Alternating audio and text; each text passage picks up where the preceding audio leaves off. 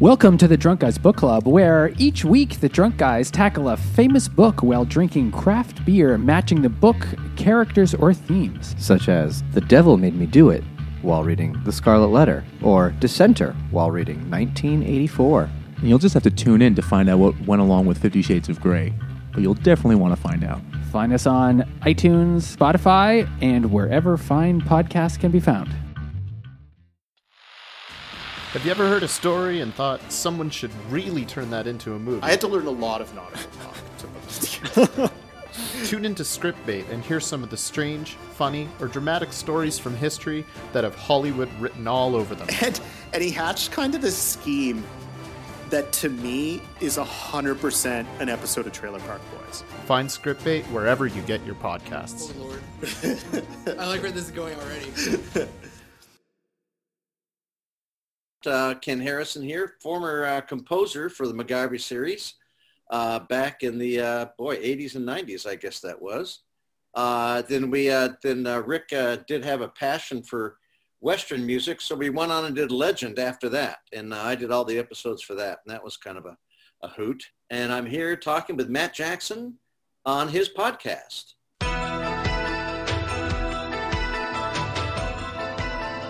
Hi, I'm Richard Dean Anderson.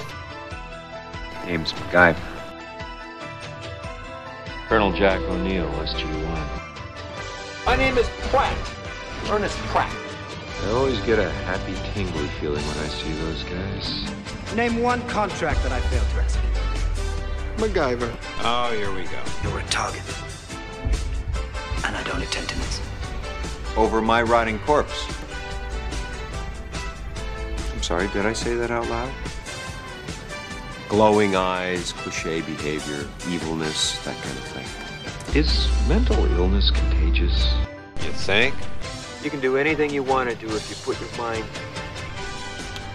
Well, you do have a penchant for pulling brilliant ideas out of your butt. Head. Out of your head when we need them. Oh, the stuff's already here. I just find a different way to use it. I like your attitude. Permission to take a team through the Stargate, sir. Hi, everybody. Welcome to the latest episode of the MacGyver podcast. I'm your host, Mac Jackson, and I'm thrilled today to have someone who, if you've ever listened to a previous podcast uh, episode, you've heard me talk about how essential and timeless the music is. Uh, and I'm thrilled to have one of the composers from the show on, on major important episodes too, uh, Ken Harrison. So thank you for joining us, Ken. You bet. Thanks, man. um, yeah, it's funny because I I had no idea how to reach out to you. I, I didn't know if you were on Facebook or you know any social media, and I thought, well, who knows if even you know would be interested. And then uh, podcast uh, listener Mark had reached out to me and said that he was in touch with you. Yeah. And uh, he said, "Yeah, I think he'd like to do it because he's he's a nice guy." And I'm like, "All right, I'm, I'm always about the nice guys." Well, that's great. No, again, Mark reached out. He, um, you know, I've received MacGyver was huge in, in France. Huge. Oh. I mean, they still air it. They st- I still receive residuals from it. So um, I've received several, you know, fan letters, if you will, from from France, and Mark was one of them. But he had a unique situation where he was looking for memorabilia or just uh, keepsakes from that series that he's going to eventually put into some kind of museum. And right now, you know, all my scores and sketches and and and uh, tapes and what have you are down in my garage and have been for the last 20 plus years. So uh, it was a great excuse to go down there, dig through the archives, get the old scores out, and look at all those tiny little notes that I wrote, and uh, and be able to share them. So uh, it was it was the labor of love, and I was able to send him. Um, I think we had the original timing sheets for a couple cues. Uh, my original, uh, I used usually use a two-line sketch, so I had my my original sketch, and then I even had the original orchestrated score. Because when we did the last three seasons of MacGyver, um, they would fly me from LA, where I lived prior uh, to where I am now. Um, they would fly me from LA to Vancouver, Canada, to record it. And now they shot most of the episodes up there. So they started to, to do the, um, the music up there because there was a tax benefits for them to use a Canadian. And I, I am dual citizenship. So um, I was going to Vancouver every other week to record it. But in those days, we used fax machines. Um, and I would, I would orchestrate the, the score shove it through a fax machine and then put the original score in a box. And that's what, again, I was able to find in the garage last uh, last week and send Mark a nice package of timing notes, sketches, and the original score. So Wow. it was, uh, I think, uh, I think it's, it's going to be fun to share those with people. Well, if you ever scan them in, you know, through the computer, send them my way because I'll be, I'll proudly. I mean, if besides putting them on the website, and I and I kid you not, I'm a, I'm a musician myself. I would frame them because they're so, to me personally, they're so influential Yeah. uh, that I would put them. Well, you could see my I wall. can see the Mac wall. Yeah. That's right. Yeah. I would put them among that because, and I'm not kissing butt when I say this though, but your music has been timeless and and so hmm, I think many people take music for shows for granted. And I think there's such a one of the things I learned from your writing is not just obviously it's easy to say well you have to match the mood of the moment. Yeah. But I think the real skill is to not overplay it and to know how to do that transition with mood. Like, you know, you're going from a tense moment to an even faster tempo of da da da da da da da da da da. Okay, now, you know, things are getting ramped up. Right. And it's a delicate balance to not overshoot, which I've seen other composers on shows do, or God forbid, not give it the gravitas that it deserves. Yeah. Well, yeah, I appreciate that. I did. Um, I, you know, my mentors were uh, probably composers that a lot of people haven't heard of, but uh, like Bruce Broughton, um, Mort Stevens. Again, when I started out, I started out as a copyist and librarian for CBS Studio Center in Studio City, and um, and we did we did such shows as Hawaii Five O, Gunsmoke, How the West Was Won, and numerous other episodes and movie of the weeks and but they were fine composers. Mort Stevens was amazing. Bruce Mhm. Broughton was amazing. I, and I learned from them because I would I would go to this to the to the recording sessions, and even though I was the copyist, I still I sat in the booth and gave cues to the engineer saying, "Here comes the you know flute solo. Here comes the French horn solo." Um, but little did I know, I was in school. I mean, I had the score in front of me. I had the orchestra on the other side of the glass, and all these amazing composers coming through on a weekly basis. That it was a great, great uh, learning, you know, session for me. Mhm. Um, and so they taught me, you know, uh, th- thank goodness they were really fine composers because I did pick it up. I did learn that the energy um, is important, even if there's not much going on. And boy, I don't know how many how many hours of music I wrote of Mac and MacGyver trying to, you know, uh, dispose a bomb or something over minutes and minutes, and not much is going on other than his close up of his hands. Right. So again, just to put the sense of urgency and energy into it um, was something I definitely learned from from these, you know, my my years of sitting in a booth giving uh, cues to the engineer. Yeah. So again, I, I worked a I worked really close with the, with the film. Um, I caught I did I was known to catch everything in the film. A lot of composers that were wonderful um, did what we call wallpaper music, and it was basically music that was there, but it didn't necessarily accent or point out a change of mood or or something that was important um, in the scene. Yeah, it just fills my- the space. it just yeah it just filled the space. It filled the void. And uh, and that and it but it worked. It worked great and uh, it was just a different approach.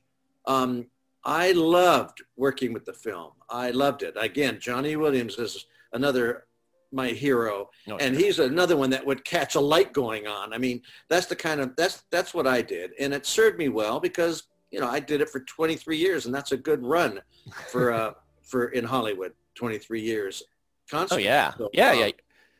Well, I'm so, telling uh, you, the uh, I was, you know, I've had uh, Rick Drew and John Shepard, John Considine, Oh. uh, and Stephen Downing was on recently. And oh, you're kidding. Steve was there? yeah, Uh, all all great, wonderful people.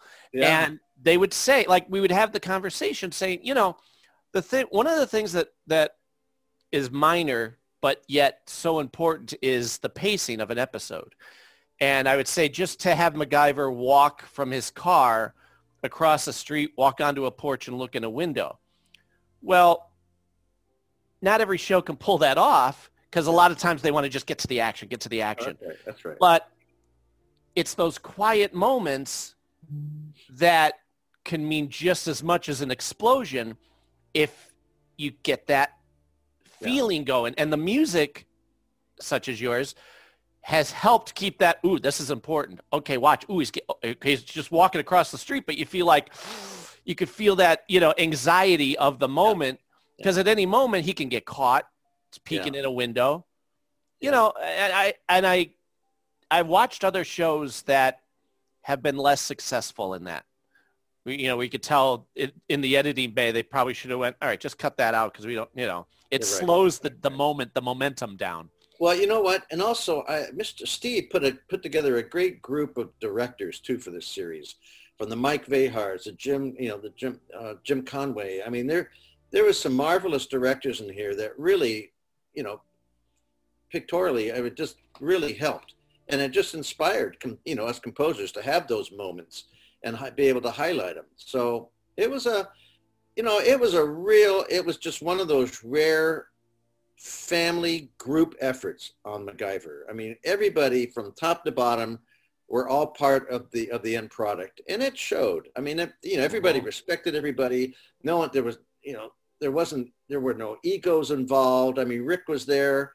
Um, everybody participated uh, on an equal level, and it um, it was just. I was very very fortunate to be part of that for seven years. I think that's one of the the legacies of the show too because everybody's always said the same every it wasn't like you said it wasn't about ego it was about we are part of this end product Yeah. What we all have the same vision. And you know i think there's certain shows where you could see where that was. I think stargate uh sg1 with rick a lot of those people went over to that. Legend as you know was another one Yeah. where it, it was such a great show. Unfortunately it was on a bad network. Yeah. but it was John John uh, Considine said, "Yeah, we knew we were done before we started because when they put us on UPN at the time, you know, they're like, we're not really going to do much with it. It only maybe three states get to see the station." And I remember being so excited. He's doing a cowboy show? Oh man. And you know, and then to find out that I'm in Pennsylvania and most of us didn't get that station. I had someone from Yeah, upstate. it's too bad because there. I mean, there was a lot of love and a lot of work put into that uh, into that series, and it was it was it was cute as hell. I mean, it was it was a great little series, and again, it just that it just nobody saw it, which is Yeah. But, uh, But I'll tell you, I was part of the campaign to get it put on DVD. And thank, Oh. yeah, so thank Is it on God it's on DVD now, which is Oh, wonderful.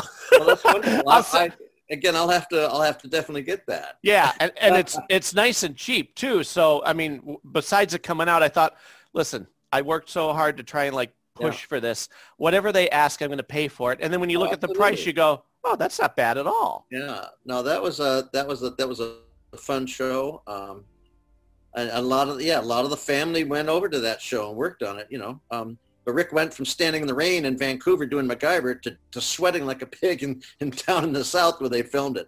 So that was pretty extreme. But Where, uh, did- again, where did they film it? Do you know? uh, they filmed it. They filmed it down in Arizona or Mm. somewhere. I forget where they, they did it down there. You need a lot of desert, so that makes a lot sense. of lot of desert, you know. But again, they, they made it look really good. Um, and again, that was just a good a good group effort. Rick was really involved in the music in that. He kept on sending me CDs of Ry Cooder, um, and uh, and so we we we did, uh, you know I, I basically tailored the underscore to fit that. And uh, it you know playing drama drama plus comedy Mhm. uh, plus country. I mean, it, it we had our challenges, but it, again, it was uh, it was just a great group effort and a, and a lot of fun. Did you write the uh, the theme song for Legend? I did. I, I, did. love that Yeah. theme song so a much. great- that that theme worked perfect, and I was able to, you know, I was able to use that for you know many different uh, you know feelings during the show. Mm-hmm, Uh, mm-hmm. But yeah, it was good. It, that was a again, that was another, just another great opportunity and a lot And of it fun. and it ties in with the feeling of the two Western episodes, MacGyver's Women and Serenity. Serenity. Well, you know what? That that I think that was the start of it because I know everybody really had a good time um, doing Serenity because it was different. I mean, it was different Mac. It was a different MacGyver. And Oh yeah. fall asleep on a couch. It basically gave us. And in fact, I think we even did another one where he fell asleep and dreamed of him and the knights of the Round Table. Oh, that was Good Knight MacGyver. That was the Good Knight, MacGyver. Yeah, Yeah. we did that too. So again, it just it just opened up uh, some more creative, you know, avenues for us without you know being the the, the same the same type same of- old, same old. same old same old. So Serenity, uh, I, I that was a blast and was really successful. And uh, I think that that probably just lit the fire to create Legend and and get Yeah. it going. Well, yeah. Uh, who was it? Was it?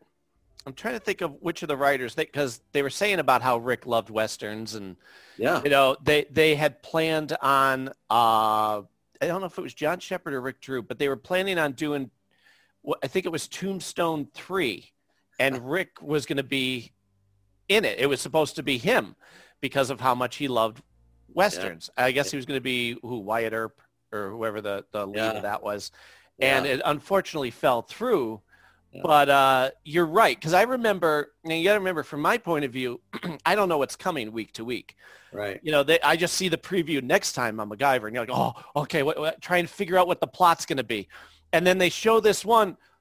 Wait a minute, what? He's like, he's a cowboy, and he doesn't. And what made it great was he didn't realize it, it wasn't MacGyver going, wow, I'm back in Western times. It was a whole reimagining of him. What if he were a cow, you know, born, born in that time? Fantastic. And the fact that he was a Civil War soldier who was given up, you know, guns because of that. It, it felt, like you said, it felt so different. And yet, because of your writing, as much as it was original music, it still felt like it was connected to the series. Yeah. You know what I mean? It, it, there's a subtle, even though there's maybe a, a banjo and a pedal steel in it, it you Yeah. can still feel that, oh, the momentum and the, the, the ebb and the flow of the episode, Yeah. you that's know? good. That's good. Yeah, it, it it's amazing. And then of course, Good Knight MacGyver, such a monumental episode because we find out his first name. Yes. Now, yes, that was a big. That was a. I remember that, and that was a big secret, and uh, and they finally came out with it. Yeah. Did you feel like did you feel like the pressure of I got to hit this timing right on this music because at this moment he's going to say his name. Well, you know what? Yeah, that was one. That was one uh, episode that definitely had to be important. As was the. Uh, boy, I did the last episode as he rode off on a Harley with his Sure. son. Stringer. and uh, Stringer, you know, yeah. and um, you know, there was a couple definitely definite music moments that I'll never forget. Um, and I knew that you know I had a big job to do on those moments. Another one we did we did an episode called the Kill Zone. Mm. I, I went into, I went in to spot this, and and I think it was Steve Downing that said, "Ken, you're the bad guy in this in this show." He said, "But we don't see him." I go, "What?" Mm-hmm. And apparently, I had to create a sound that was this this invisible, um, I guess, virus Mhm. that that was killing animals and killing people. And whenever it was present, I had to I had to create a sound and then use the sound to be the bad guy, be the the presence of this virus. And um, that was really kind of a challenge, but again, a lot of fun. Wow. Um, I so hadn't I- even I haven't even thought of that because you're right. There is a sound, but I, I never picked up on Yeah. ooh, that's uh, actual essence that That's is it. put in there. the presence of that of that invisible killer is there and it was there and i had to tell people when it was there. Wow. so that was that was a lot of again this show made me grow so much musically uh you know then we capped it off with doing the two uh, macgyver movies that they shot in england just beautifully beautifully shot. And um i was able to you know i did that I did that about 60% electronically and then went up to Vancouver and sweetened it with a with a, a small orchestra and it sounded like a it sounded like a, a beautiful symphony orchestra. When we were done, it was quite an effort, but boy, musically, that was some of the that was some of my most proud musical moments were in those two two-hour movies. And Stephen was saying too that uh, before, because of MacGyver, they used it was an orchestra. It wasn't electronic. It was all real musicians, you know, in a room playing. It uh, it was it And was then- for most of the episodes, but yeah, then later on, and as we got into the, the 90s, because I wrote that after I moved from LA, I moved up to Bellingham, Washington here. And I did those I did those movies up here. Mhm. And um, it was uh, it was partial. It was probably 50-50 electronic that I would simulate an orchestra and then sweeten it with live musicians. And it Right. just it the process then was was a little little more arduous than it is now. Mhm. Um, but it was it was uh, along those lines. And to to marry the two media together was a, a challenge. But boy, the payoff was was wonderful because it sounded glorious when Well, we he was giving you a lot of credit too. He goes, "Yeah, we could have just not gone electronic, but Ken came in and made sure he put the the real orchestra Yeah. behind it, and it does. You're right; it does make such a difference yeah because your uh, ear knows it whether you're you know it or not. Like you could pick up. Yeah, yeah, but again, the stuff that I mean, that this this sampled sounds and electronic music just uh, it got it really improved on an annual basis, and to where you know I would defy anybody to to know that it was electronic when it was literally when it was electronic where and it just sounded orchestral. The sample sounds were that good, and you learn the tricks of the trade and how to make these sounds sound real. And um, it's amazing what we got away with electronically because it would cost literally hundreds of thousands of dollars to produce an orchestral score for those MacGyver movies, where we were able to pull it off for it within our budget and make it sound like it was a huge, huge orchestra.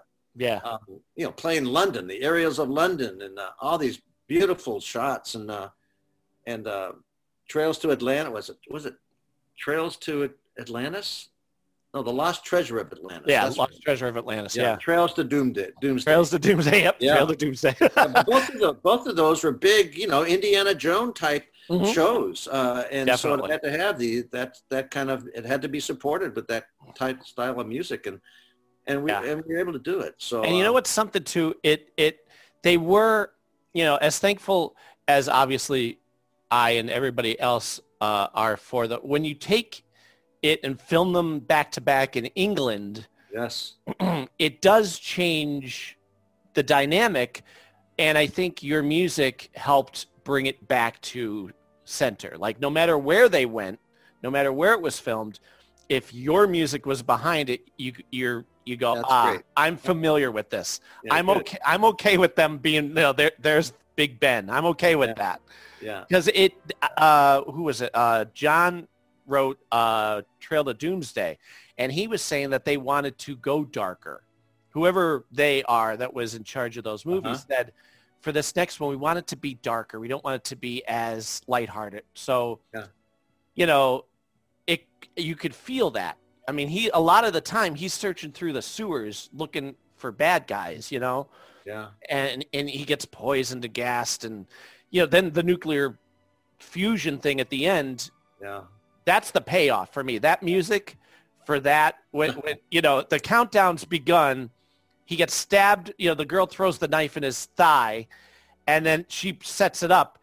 Well what are you going to do now? She closed the thing just like with um uh killzone is another perfect example. You have an impossible situation and you're running out of time. That music you feel that every time and, and again you're talking to a guy who watches these a billion Yeah. times and i never get Yeah. tired of it You've definitely seen them a lot more than I have. well i recommend them yeah, yeah. they're Yeah. you know because you feel that oh oh crap it's getting worse oh boy oh man and you're you could feel the clock ticking down Yeah. so that music is very and then the that moment where everything's okay Yeah. That's yeah, well, that, that, that, this show definitely forced me to write fugues, um, which were really handy and useful. Like if Mac was trying to figure something out and it went on for minutes and minutes, again, without being boring and to keep the energy going and the sense of urgency, I'd start off with one line of music and just build. And I think, um, I forget, it may have been in one of the two-hour movies that we did. Um, I had five lines, five melodies going at the same time. And it was just to be able to, to do what you're saying is just to drive it for that, you know, four to five minute uh, sequence uh, and yet keep it, keep everybody on the edge of their seat. And, but again, this, it, it, this, this show forced me to grow uh, as a composer and uh, I'll always treasure that. Yeah. I, I, now, did you? it sounds like a simple question. Did you dream of being a composer? Was that your no goal? You kind of fell into it.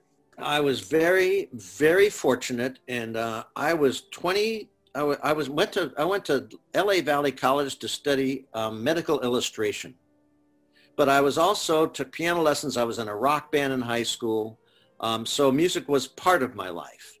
But when I got to my when I when I attended my second year of college, I discovered that mathematics and I do not get along well at all. yeah, welcome to my So, world.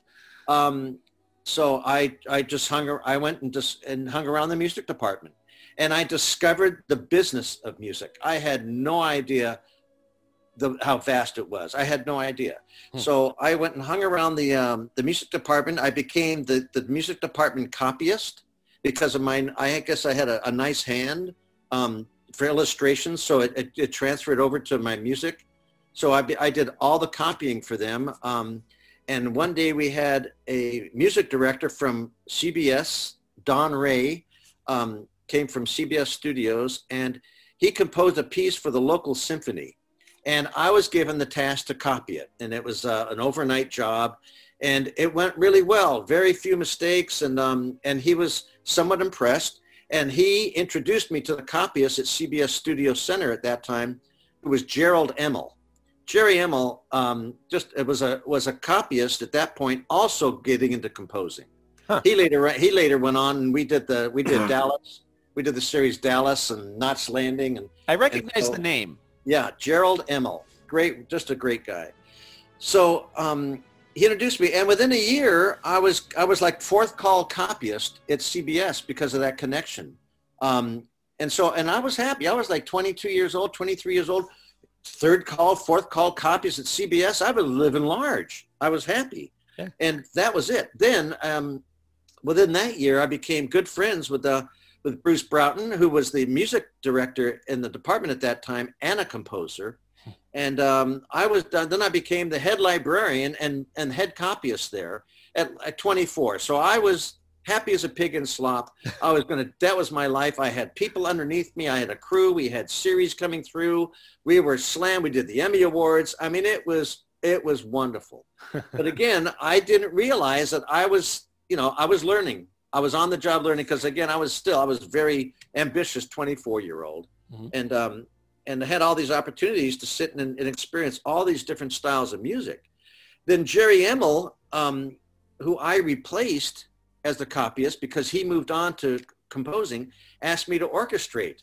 And one of the first things he gave me was a 60 second piece of music that he wrote out the, the chord symbols and the melody to. And said, here, just make this sound big and Western.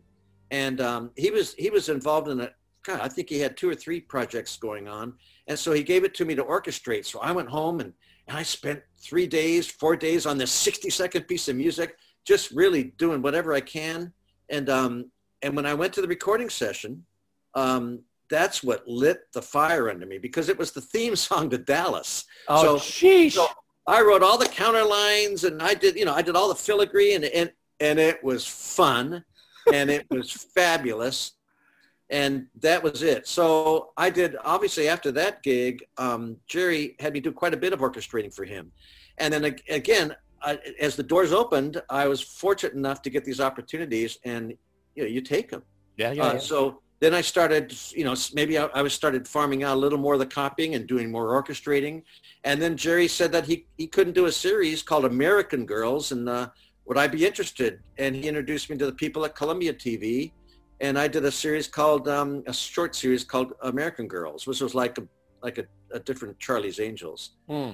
So again, then I started composing more, and then after that, I was um, I was introduced to the Fantasy Island people, and that's when I was able to say goodbye to the copying and kind of goodbye to the orchestrating, and then concentrate on composing. So again, I was extremely fortunate really lucky uh, to have these opportunities. And again, getting onto Fantasy Island was another training ground because at that point, this is when Dynasty was coming on. This is when Dallas was coming on.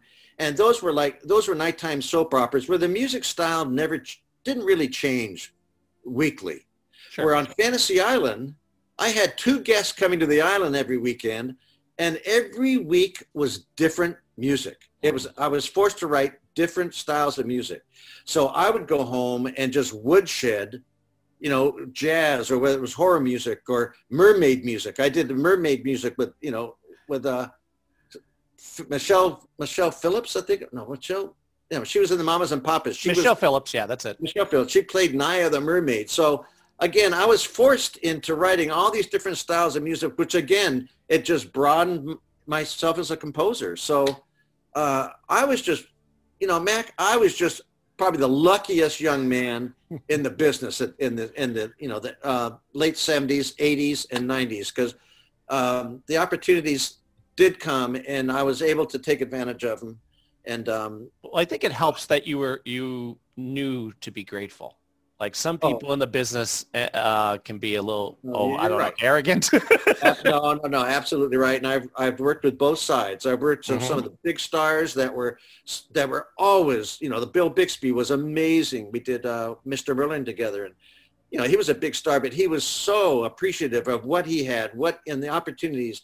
It just, you know, there's, I definitely from day one knew how lucky I was, and and now I look back on it, and I talk to my old colleagues, like you know, uh, my old composing buddies, like. Um, Bill Conti and and um, and Pete Myers. Um, we always talk about the old days and how fortunate we were to be there at that specific time, where it was a small family. Oh You know, yeah. the composing for TV, there was a small family of us, maybe 15 of us that did majority of the work for those 15, 20 years. And um, again, we look back at that and, and definitely, definitely pride ourselves in being able to, you know, to, to have a, a good long run. Yeah. Well, and and to have someone go, listen, I can't do the show. Would you like to work on this show? Yes. Oh yeah. You know, I I, I you have to say yes. You Well, even, yeah. Even if you don't, I mean, I, I I've said yes many times. Sure, I could do that, and I go home and I have the runs for two days, or I have an upset stomach because I'm scared to death. Yep. But you but you do it because if you say no, well then there's 50 other guys right behind you that would do it, and off they go. So exactly. there no is not in the vocabulary for a composer who's starting out that asked if you do this style, of music you say absolutely i can do that well and then you go home and you just woodshed all night and listen to every you know cut of music you can and, and it get, and it, I know it because it gets addicting. I mean, I'm you know I besides the podcast and and I I'm a singer songwriter and I have the audio series which I have to find you know music to use to do it. And originally I had a guy who I was like, hey, you're you're a composer, you love to write instrumentals. Here's what I need. Are you up for it? Because I figure if I write it, my, here's what my thought was. I'm going to write an episode. I'm going to send it to him. I'm going to let him read it, and then he can come up with the beats, you know, and maybe we'd go back and forth a bit. Sure, sure. Well, he at first he goes, yeah. I said, great. All right, let's start with the theme song. I want a combination between MacGyver and obviously SG-1. Can you do something like that? It has to have that sort of build to it. And he goes, yeah. So he came up with what he came up with. Uh, I had to edit it a little bit because it was it ran like four minutes, and I'm like, no, you just need a 30 second intro. Um, and then he did a couple more pieces, and then said, uh, "I'm out. I don't I don't know if I could do this," and he just bailed on me. Yeah. And I thought, but this week, oh, and I thought, what am I going to do? Because you know this is an audio series, so you if it's just me reading or, or acting, that's fine. But you need the music. You need the tempo to be you know that shift. Yeah. Well, I've been able to find free orchestral music here and there, and now I just based on your work, uh, which is another reason why I couldn't wait to talk to you uh, to know when to do the timing switch, like get, get all right, up the tempo and, and now add this in and how to merge them because it's so crucial, you know, and I remember thinking, okay, honest to God, and I mean this sincerely, I can hear your pieces of music in my head as I'm writing. And then I go, okay. So that would be then, okay, now we're going to ramp it up a bit and, you know, and know how to, then know how to not cut it off. You have to kind of like fade, you know, from that high pressure. Well, now everything can calm down again. Yeah. And, uh, you know, and I, again, I, I still think I picked that technique up from, um, from my early years in the booth at CBS, just giving cues to the engineer. Um, you know, everybody, every composer handles, they, they approach a scene completely different. Mm-hmm. Um, uh, where when I was not a composer that during hiatus went and wrote my tuba symphony. You know, I, again, I I compose music to a scene. The scene wrote the music for me. Um, I, I couldn't just sit down and write a song or write a, write an orchestral piece of music. Um, I I needed the guiding the guidance of, of, a, of a scene, and I can't tell you why. Uh, this is the magic of it. The magic of it was that it just it you just feel it and you write it down. Um, there's no reason why you know there's no law anywhere that's written where it says that you have to go into a tempo here at this point when when when this happens or uh, I know Hollywood loves its dialogue, so you definitely have to clear for dialogue. Um, you know, there's there's a lot of little rules, but again, it's just that it's whatever comes from your heart when you're composing this thing uh, is what goes goes down on paper. Before I was composing, I worked for Don Costa. Don Costa was the arranger for for Sinatra, the Osmonds, Sammy Davis. I mean, and I'd go to his I'd go to his house and um, I'd lay out his scores for him. This is before I was even a copyist, and I'd do some copying for him. And he was asked when he was asked to speak one day at USC, the film class there. Sure. And so he said, "God, I said I go to I have to go to USC today and tell these people, you know, just and do a, a seminar." I said, "Okay, well that'll be interesting and fun." He goes, "No," he says, "because you know they want me to tell them, you know, how I do it." And uh, and he just, I don't. I don't know. I don't know how it happens, but the same the same experience that I experienced, you know, years later, I get it now. What what Don was saying that it just comes out, and there's no real rule on on how you should apply, you know, a certain musical technique. It just uh, he says I I don't I can't tell them how to do it. I just it I just do it, and that's whether that's a cop out or ignorance or what it is, but it's it's true basically, you know, you know, I don't know what I'm going to do about a scene until I actually sit down and I live with that scene for you know a number of minutes in in the studio, and then you just you just start and it just kind of um, you feel it eludes. You yeah, you I, I've given the exact same. I've given the exact same reason. How, how do you write that song, or where did that emotion come from? You you have to be open to it. Yeah, It, Yeah. It's part. It's part of being being open to it, and also not being embarrassed to feel it. I think is a big thing because a lot of times when writing, you know, you, ooh, am I going to do this? Am I going to go this high on this note? Am I going to, you know, because it could sound a little. Well, uh, you know what, and and that's good. You know, when it when it comes from your heart, when it comes from your gut, um, you know, I I was again, I was so fortunate that I had very few cues in my career changed or altered, Mhm. and on the dubbing stage, you know, they I knew they worked, and I know that I wrote I wrote a specific mood for a good reason and whether it was what the what the director was trying to you know convey on the screen i supported that or what he or what the actor couldn't do i had to put in there and you know i i can't tell you how many sessions i went into and then and you know, we start the spotting session off with the producer saying yeah ken we really need some help with this actor because he didn't quite you know do oh, whatever. nail the line. Yeah, yeah, yeah.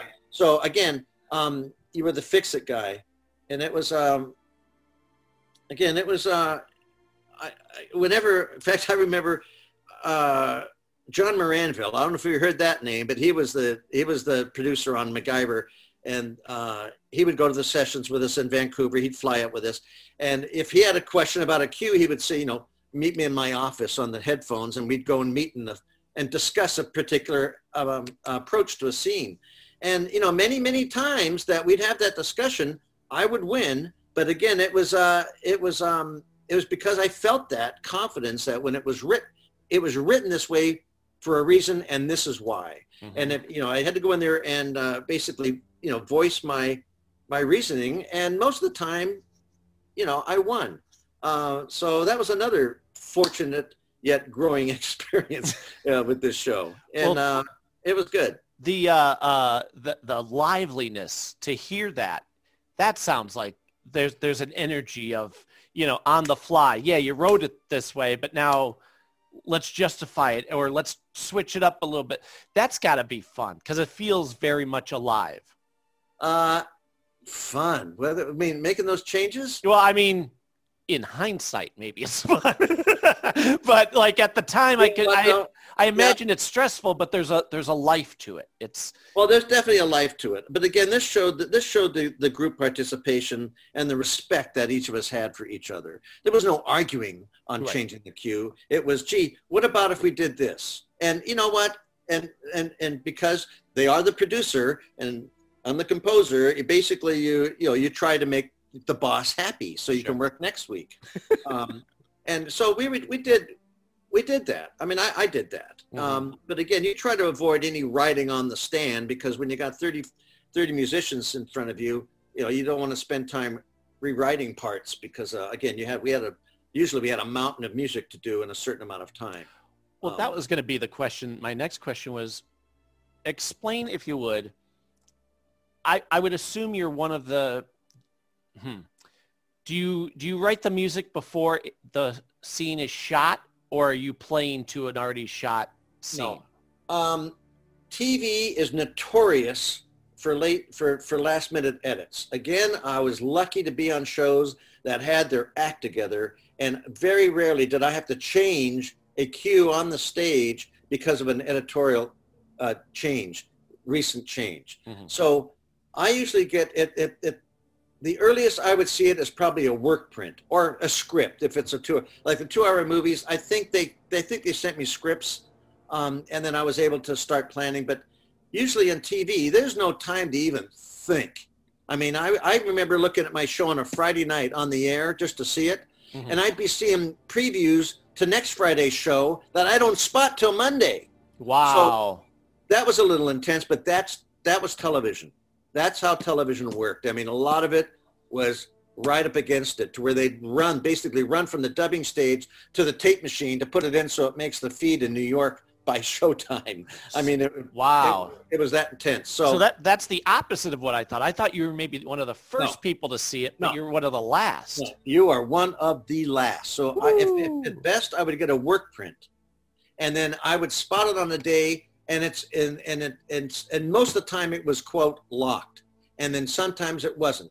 And then you'd get you'd get you know during the course of the week when you're, you're writing you may get the you know you may get from the film editor you might get some changes where things were just tweaked or scenes may have been cut and then you can adjust. Sure. um, but again with a for a composer like me that catches everything any changes were devastating to me because again everything was just so finely tailored that to change it was not not pleasant or fun yeah.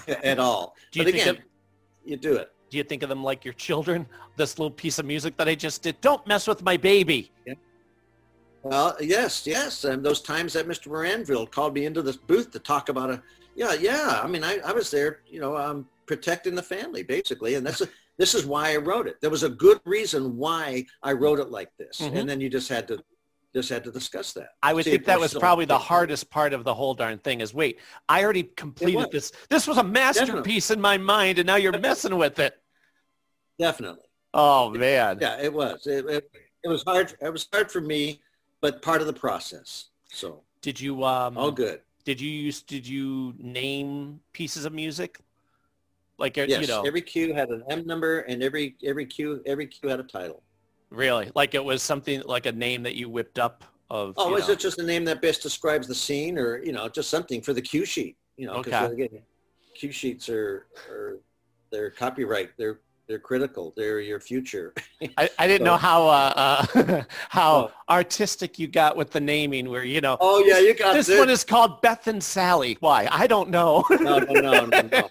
No, sometimes there were there were play on words. I mean, you know, usually it was late at night, and you, some of those titles are, are quite funny. Um, but uh, yeah, e- every cue has its own title, its own M number, um, where you know depending on where it falls in the show. Yeah, yeah. But you know, it always I always wished, and I'm maybe you did too. I always wish they came out with a DVD collection of your your music from the show. Well, that's, I, I've been I've probably got dozens and dozens of uh, of inquiries from people saying, "Gee, I, where can I get the CD of the scores to the shows?" Yeah. And, you know, unfortunately, they didn't do it back in those days. They Mhm. just didn't do it.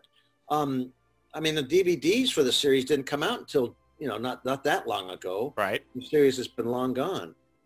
Um, unfortunately, when I, I just, in fact, when I was down there getting the stuff out for Mark to send to Paris um, for his museum, I, I found boxes and boxes of all the old tapes. I, ha- I even have MacGyver, my, some of my scores, they gave it to me on quarter inch tape Hmm. that has been in the garage for 30 years and, you know, is probably crumble if I put it on a tape machine. so then it went to DAT, DAT tape it was stored on for a while. Uh, but for a, a long time, it was quarter inch tape. Then it went to cassettes, little audio cassettes. Uh-huh. And then, um, you know, when I, we were doing the show, I never got anything digitally. Ugh. So I, you know, again, one of these days in my retirement, as I always threaten, um, I'd like to go down there with a with a lot of cleaning, head cleaner, and uh, and put it on a tape deck and try to c- capture them electronically and digitize Yeah. these guys. Uh, honest that to be God. a massive project, but but I think the reward would be there, and I think if Dude. you you know there'd be people that would gladly market it for you. Oh, absolutely. Yeah, yeah, yeah. Again, you, there's a lot of legal. I mean, you, again, the studio owns the publishing, so it's that would be a whole. Sure. That would be a, a, major undertaking, and I don't even know if that's even possible. But just for my own, you know, gratitude, I'd love to be able to go uh, and hear hear some of these scores again. Yeah. Um, I think the movies, the movies, I think I do have on on CD personally, but uh, yeah, it uh, that would be my next um, that'd be my next long long weekend project would be to digitize all those, and uh, that would be quite a task. But, There's- really rewarding though. Oh, without a doubt. And I'm telling you, there is me alone, but I know the millions of others that listen. Yeah. It, it, it, they are, to you, they're just changes from maybe, you know, a slower tempo to fast. But to us, when I hear anything MacGyver or even say the name MacGyver, that's what's going through my head, you know, and as like I said, as I'm writing, I can hear those in my head. Like, yeah, I know what's going on right now. well, I, will take that as mission accomplished. No, without a doubt. Yeah. I, the, I was looking at some of the episodes, just you know, some of the more emotional, like passages. Yeah, I got I've gotten emails on that one. That I poo. I mean, yeah, that was that was an emotional. That was a gut wrencher. That was that was beautiful. I mean, that was a beautiful episode on the boat, right? yeah, yeah, the Yeah. O- Osiris, and and Yeah. and it looks like Oh, yeah. MacGyver's gonna die, and he gets to see his parents, and he has to say goodbye to Grandpa Harry. Uh, gut wrenching, and but character defining episodes. You know, like really important to the character. I, that one st- that one sticks out to me too, Mac. Definitely. That was uh, that was again. It's uh, again. I I loved playing emotion. I loved it, and uh, it was fun to color color it depending on you know what was on the on the on the screen. So Oh, I'm, I'll tell you, and it's it, they're so good that we get emotional every time we watch it. Because what I'm doing, besides for myself, I have two kids, and my wife and, and I with the kids will watch a random episode throughout the week, and you know the Madonna, uh, the passages, uh, passages I should say, uh, the stringer, like anything where there's supposed to be an emotion we'll cry. Like it's it's one of those. And again, talking to a guy who's watched them a trillion times, I could still watch it, and there are moments where, you know, you get all choked up and, yeah. and- no, that that was that was a beautiful show, and you know, as was the uh, the funeral scene, and I think um, Trail to Doomsday too, where they did a long, beautiful. They filmed it beautifully. The funeral of his friend. um, Yeah. that MacGyver movie was another, just beautifully executed scene. yeah, because they show as he's standing there, there's like a flashback to him. Yeah. Oh yeah. No, friend. that, that whole thing was that was really that was really really beautiful. Yeah. Well, um, so uh, you're you're are you composing now or no? No, um, basically, I'm not composing now. Um, every now and then, the, the local symphony asks me to, to compose a piece. Mhm. And what I've done is I've taken excerpts from uh, from the music I've written over the years. In fact, one of them was called, uh, um, I forget what I even called it, but it was excerpts from the MacGyver movies. Hmm. Uh, it started off with the big, you know, the big, you know, um, orchestral part of, of Mac driving through London. Mhm. Um, and so the piece started like that. And I just basically compiled themes from that movie into one piece of music and, and conducted it. And my, the local orchestra here played it. And, um, wow. It was a lot of fun. I wish somebody had. Rec- I wish somebody had uh, videotaped it. Um, I do have a videotape of that. You should throw it on YouTube. I should throw it on YouTube. Well, again, you get in the issues. Well, that's well, again, the studio wouldn't care. Right. But, You're not uh, making money off of it, so you're okay. Yeah, that's okay. Yeah. So yeah, I, I should pro- I could I could probably do that. Yeah, definitely. And then I'll I'll snag it and you know promote it on the on the uh, Facebook page for you. Okay. Um, and you're doing real estate now. Yeah, I've uh, I moved to Bellingham, Washington in '91, uh, and I composed again until 2000 up here. So again, I had my studio here. I moved up here in the middle of doing Melrose Place for in Hmm. Spelling, and uh, and then I did the MacGyver movies up here. I did lots of movie the weeks up here. I was able to uh, to to find a fabulous guitar player uh, in Seattle that drove up weekly to do Melrose Place with me. He was also my engineer, so he mixed all the MacGyver stuff we did. Um, I had a, an incredible sax player from Vancouver that would come down. Uh, so I basically had a real successful um, electronic studio career here uh, for for a good 10 years after I moved here. Wow. Um, but I love it up here. And, uh, Oh, and, sure. and when the music business changed uh, in, in 2000, 2001, um, it just changed. Budgets were slashed. Um, it was just, it was ugly. Mhm. I was tired. Sure. I mean, again, I was tired and uh, I wasn't about to move back to LA. So I uh, basically hung up, you know, put the pad and pencil away and and try and and sold Bellingham because again, I I get it. I came here for a reason. I'm an outdoor guy. I have a hiking club. I love skiing and boating and and hiking and um, Me too. and so this is this is this is paradise up here. It is just paradise. And plus, it was it's an hour from Vancouver.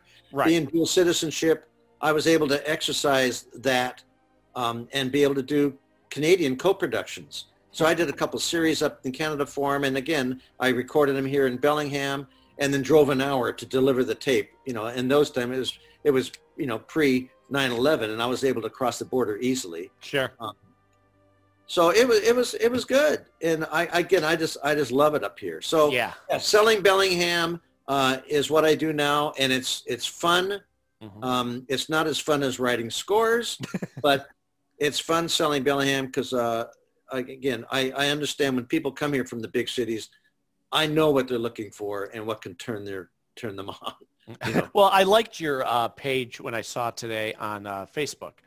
I was trying to find you. I saw I uh, found you on Twitter, and I couldn't find you on Facebook, but I found your your uh, page for real estate, and I went, oh, gladly. I'll you know, and I'm looking at the pictures, and you're right, because I always said if I could travel and just do sightseeing, it Oh, would yeah. be in your area in oh Vancouver, yeah. Oh, there's no question. because Vancouver alone. Oh, it's beautiful. Oh, I'm, and besides that, I know all the sites because of all the shows that have been filmed there. I could tell you yeah. on that corner, that's where MacGyver stepped, or over Yeah. there, you know, that I, I would spend forever a- there. it's a beautiful, beautiful corner of the world. I mean, again, we're again we're blessed up here. We haven't had the floods, we haven't had the hurricanes, we haven't had the fires. I mean, again, it's just a a, a beautiful corner of the world. And uh, Yeah. You know, and I, I I've sold houses to people that have lived all over the globe. Um, and I take them on a hike and get them to the top of the mountain, and I say, okay, so so what do you think? And they just shake their head, and that's why they're living here too. I mean, it's just a beautiful part of the world. So Oh yeah, yeah. Well, I I always love the aspect of real estate too because I'm a sucker for exploration. So like with the hiking and, and the skiing and all, I I love that too. And and to do real estate, you're kind of like, you know, I want to see what's in this house. When my wife and I, uh, through the years, have had to buy a house or two, well, that lit a fire under us. So now anytime I pass a house, I think, I wonder what that looks like in there. Yeah. You know, I want to Yeah. see what, what's going on in that one. And you imagine what if you had to live there. So I've always dabbled with the thought of wouldn't it be fun to do that type of work? Well, it's it's it's fun because I sell the area, you know, and plus it's uh, I'm still my own boss. So if it's a beautiful day and uh, you know I can go I can go hiking. Mhm. Again, being you know being a composer, I mean you're an independent contractor. You are. Um, back in the days, you know, it was seven days a week for many many months. But again, that was my choice. Mhm. Um, Mhm. so it's uh, again, it's it's still nice to be able to make a de- decent living still, and um, and you know pick and choose your days when you can do it. Has the pandemic uh, affected that a lot? It has, but in in a different way that you would think. Hmm. People are dying to get out of Seattle. We have got I we are we are seeing more people coming here from California and Seattle trying to get out of Dodge uh, in these last six months than we have in the, the last six years. Wow. So we've we, you know we've sold some of the the larger homes have been selling finally uh, because of these people that are moving here and and doing their business remotely. It is definitely visible here. So yeah, it did affect it, but in a that for my business in real estate in a positive way. Thank God. Yeah, I mean, again, I'm a lucky guy, man. I, I'm just I, I'm blessed uh, Yeah. with my both careers. I've been very very fortunate. Um, before I let you go, because I, I don't want to, as much as I love talking to you, I don't want to be a pest and keep you forever. Um, did you do the? Because again, these are questions that, and when we're done, I may be sending you an email or Good. two Oh, because there's going to be, you know, oh, I meant to ask him this. Yeah. Um, with the with the theme song, did you update the theme song? No. No, because every couple of years it would get changed. Yeah, um, boy, I, I can't remember that um, changing much. I've updated other theme songs on series that I've done that, we, um, but no, my MacGyver I thought just stayed pretty much the same. The you know the unions required us to up uh, to re-record them every year. Yeah. Uh, that was just a union function. They may have tweaked it a little bit. I was not involved with that. Well, you know what I think it is? I, it wasn't that it was rewritten. It was, like you said, re-recorded with more emphasis Yeah, on, you know, yeah, and it matters because, Yeah. say, season six was so much better than season two's version because there's that "Wah, ba, ba, wah," ba," that comes in, Yeah. and you could feel the momentum of yeah, this is MacGyver. This, you know, this isn't some show. You're dealing with an iconic, and the the changes that came along during your time felt more gravitas to it. yeah. No, uh, yeah. Um, I can't say that I um, that I remember that to be honest with you. Huh. But yeah, that I'm- I wasn't involved in, in the re-recording of that. Yeah. Well, whoever did, they did a heck of a job. Yeah. Uh, again, again, you know, the, the, the, the music business was was uh, changing in those 80s and 90s. Technically, you know, technology and mixing and, and microphones and tape and digit, you know, digitizing. I mean, it all it all changed, and it definitely uh, it definitely has an argument whether you know it definitely improved, if you will, if you can say that. But I know a lot of people are going going back to the analog world. Um, well, probably save more time once they went uh, digital, right? I mean, that was part of the benefit.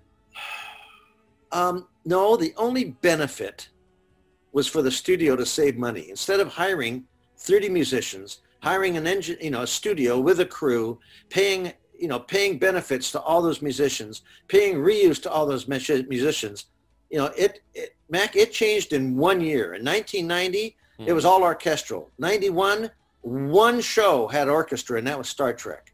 Just about every other TV show was electronic in in a 12 month period. The community, the Hollywood, you know, professional musicians community died a quick death Oh, overnight. It was heartbreaking. But again, if you were a working composer and wanted to continue to work, you had to jump into the MIDI world. You had to go electronic because that's where that's where everything went. Literally in one year, it changed that quickly. Um, you know, production companies would save thousands. I mean, it would be a package deal. In fact, you know, it went from me being the composer, which is I was paid to compose and orchestrate. And then it would go to the copyist, then it would go, you know, to the studio, then, then everybody would be involved. And within one year, I was the composer, I was the performer, the musician, the producer, the music editor. I wore nine hats all of a sudden because it was a package deal. Sure. You were given X amount of dollars to give them a tape. Hmm. So again, it, it changed that drastically, that quickly, and technology was changing weekly. It was a rock and roll show, I'm telling you, in the in the early '90s because um, it all happened so abruptly um, that you know, again, if you wanted to be a working composer, you had to go electronic. Those that didn't embrace, you know, the the four letter word MIDI, um, you know, just didn't work as much. And that was just that was just a that was just a fact. I mean, the business changed Yeah. that quickly. Well, I'm glad that you uh, you had your priorities straight and cared more about the creative process and didn't uh, get yourself in a lot of trouble. that was good. Again, I again I, I was I I was a lucky young man. well, let me. Uh, I'll let you go, and Great. I'll I'll probably bo- bother you down the road if that's okay with you. Anytime, anytime, man. and I'll uh, I'll get this up as soon as possible, and I'll send you the link in uh, email. Sounds great. And I thanks again for not only chatting with me, but you know, giving me the the definitive soundtrack. Ah, what, what good. I, it's what I, I re- consider the best. I really really appreciate that. You're Really welcome. that. I will Well- talk to you later. All right, thanks again, Mac. Thank you. Yeah, bye bye. Bye. The MacGyver podcast is part of the Forever Adventure Network. Some original artwork by Joseph Arnold.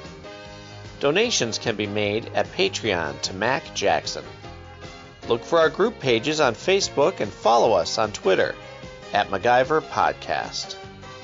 Please subscribe, rate, and review.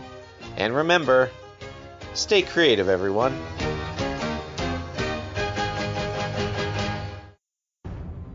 The Forever Adventure Network. Welcome to the adventure. Hi, this is Amara from the Always Podcast. I want to make sure you know about another awesome show the MacGyver SG1 audio series. His eyes darted over to Jack's weapon. Sam, start taking all the gunpowder out of these bullets. He stunned Jack by taking the gun from his hands, and with one swift motion released the clip, discharging the bullets in the chamber before handing the empty gun back to the general. It's written, edited, and performed by Mac Jackson of the MacGyver Podcast. He's bringing together the worlds of MacGyver and Stargate to bring us all new and ongoing adventures. For some reason, something caused both Jack and MacGyver to glance up at the second floor office window that hung over the large storage hangar. It was a shadow of a moving figure, a figure who now was staring down at them. Before they could say anything or move, the man ran over to the railing and opened fire on them. In that moment, they each knew they were about to be riddled with bullets. Get into the epic story and hear how brothers Mac and Jack work together. Suddenly, he spun on his heels to his brother. Jack, give me your phone. The general quickly took it from his pocket and handed it over. Yeah, it isn't working, you know. No, not as a phone. With that, MacGyver knelt down and smashed Jack's cell phone off the ground and cracked it open. As he pried it apart and reached for his knife, Jack stood stunned. That's. my phone. And how they disagree. As he turned the engine off, he rechecked the inside of his pocket and pulled out his automatic handgun to check the chamber. As he verified the bullets loaded, he could see the disappointing glare of his brother in the seat next to him. What? This again? I don't like guns, Jack. Yeah, me neither. I like getting shot a lot less. Subscribe and review today on Apple iTunes and like the Facebook page to keep up on all the latest episodes. I've been catching up on past episodes, and you don't want to miss it.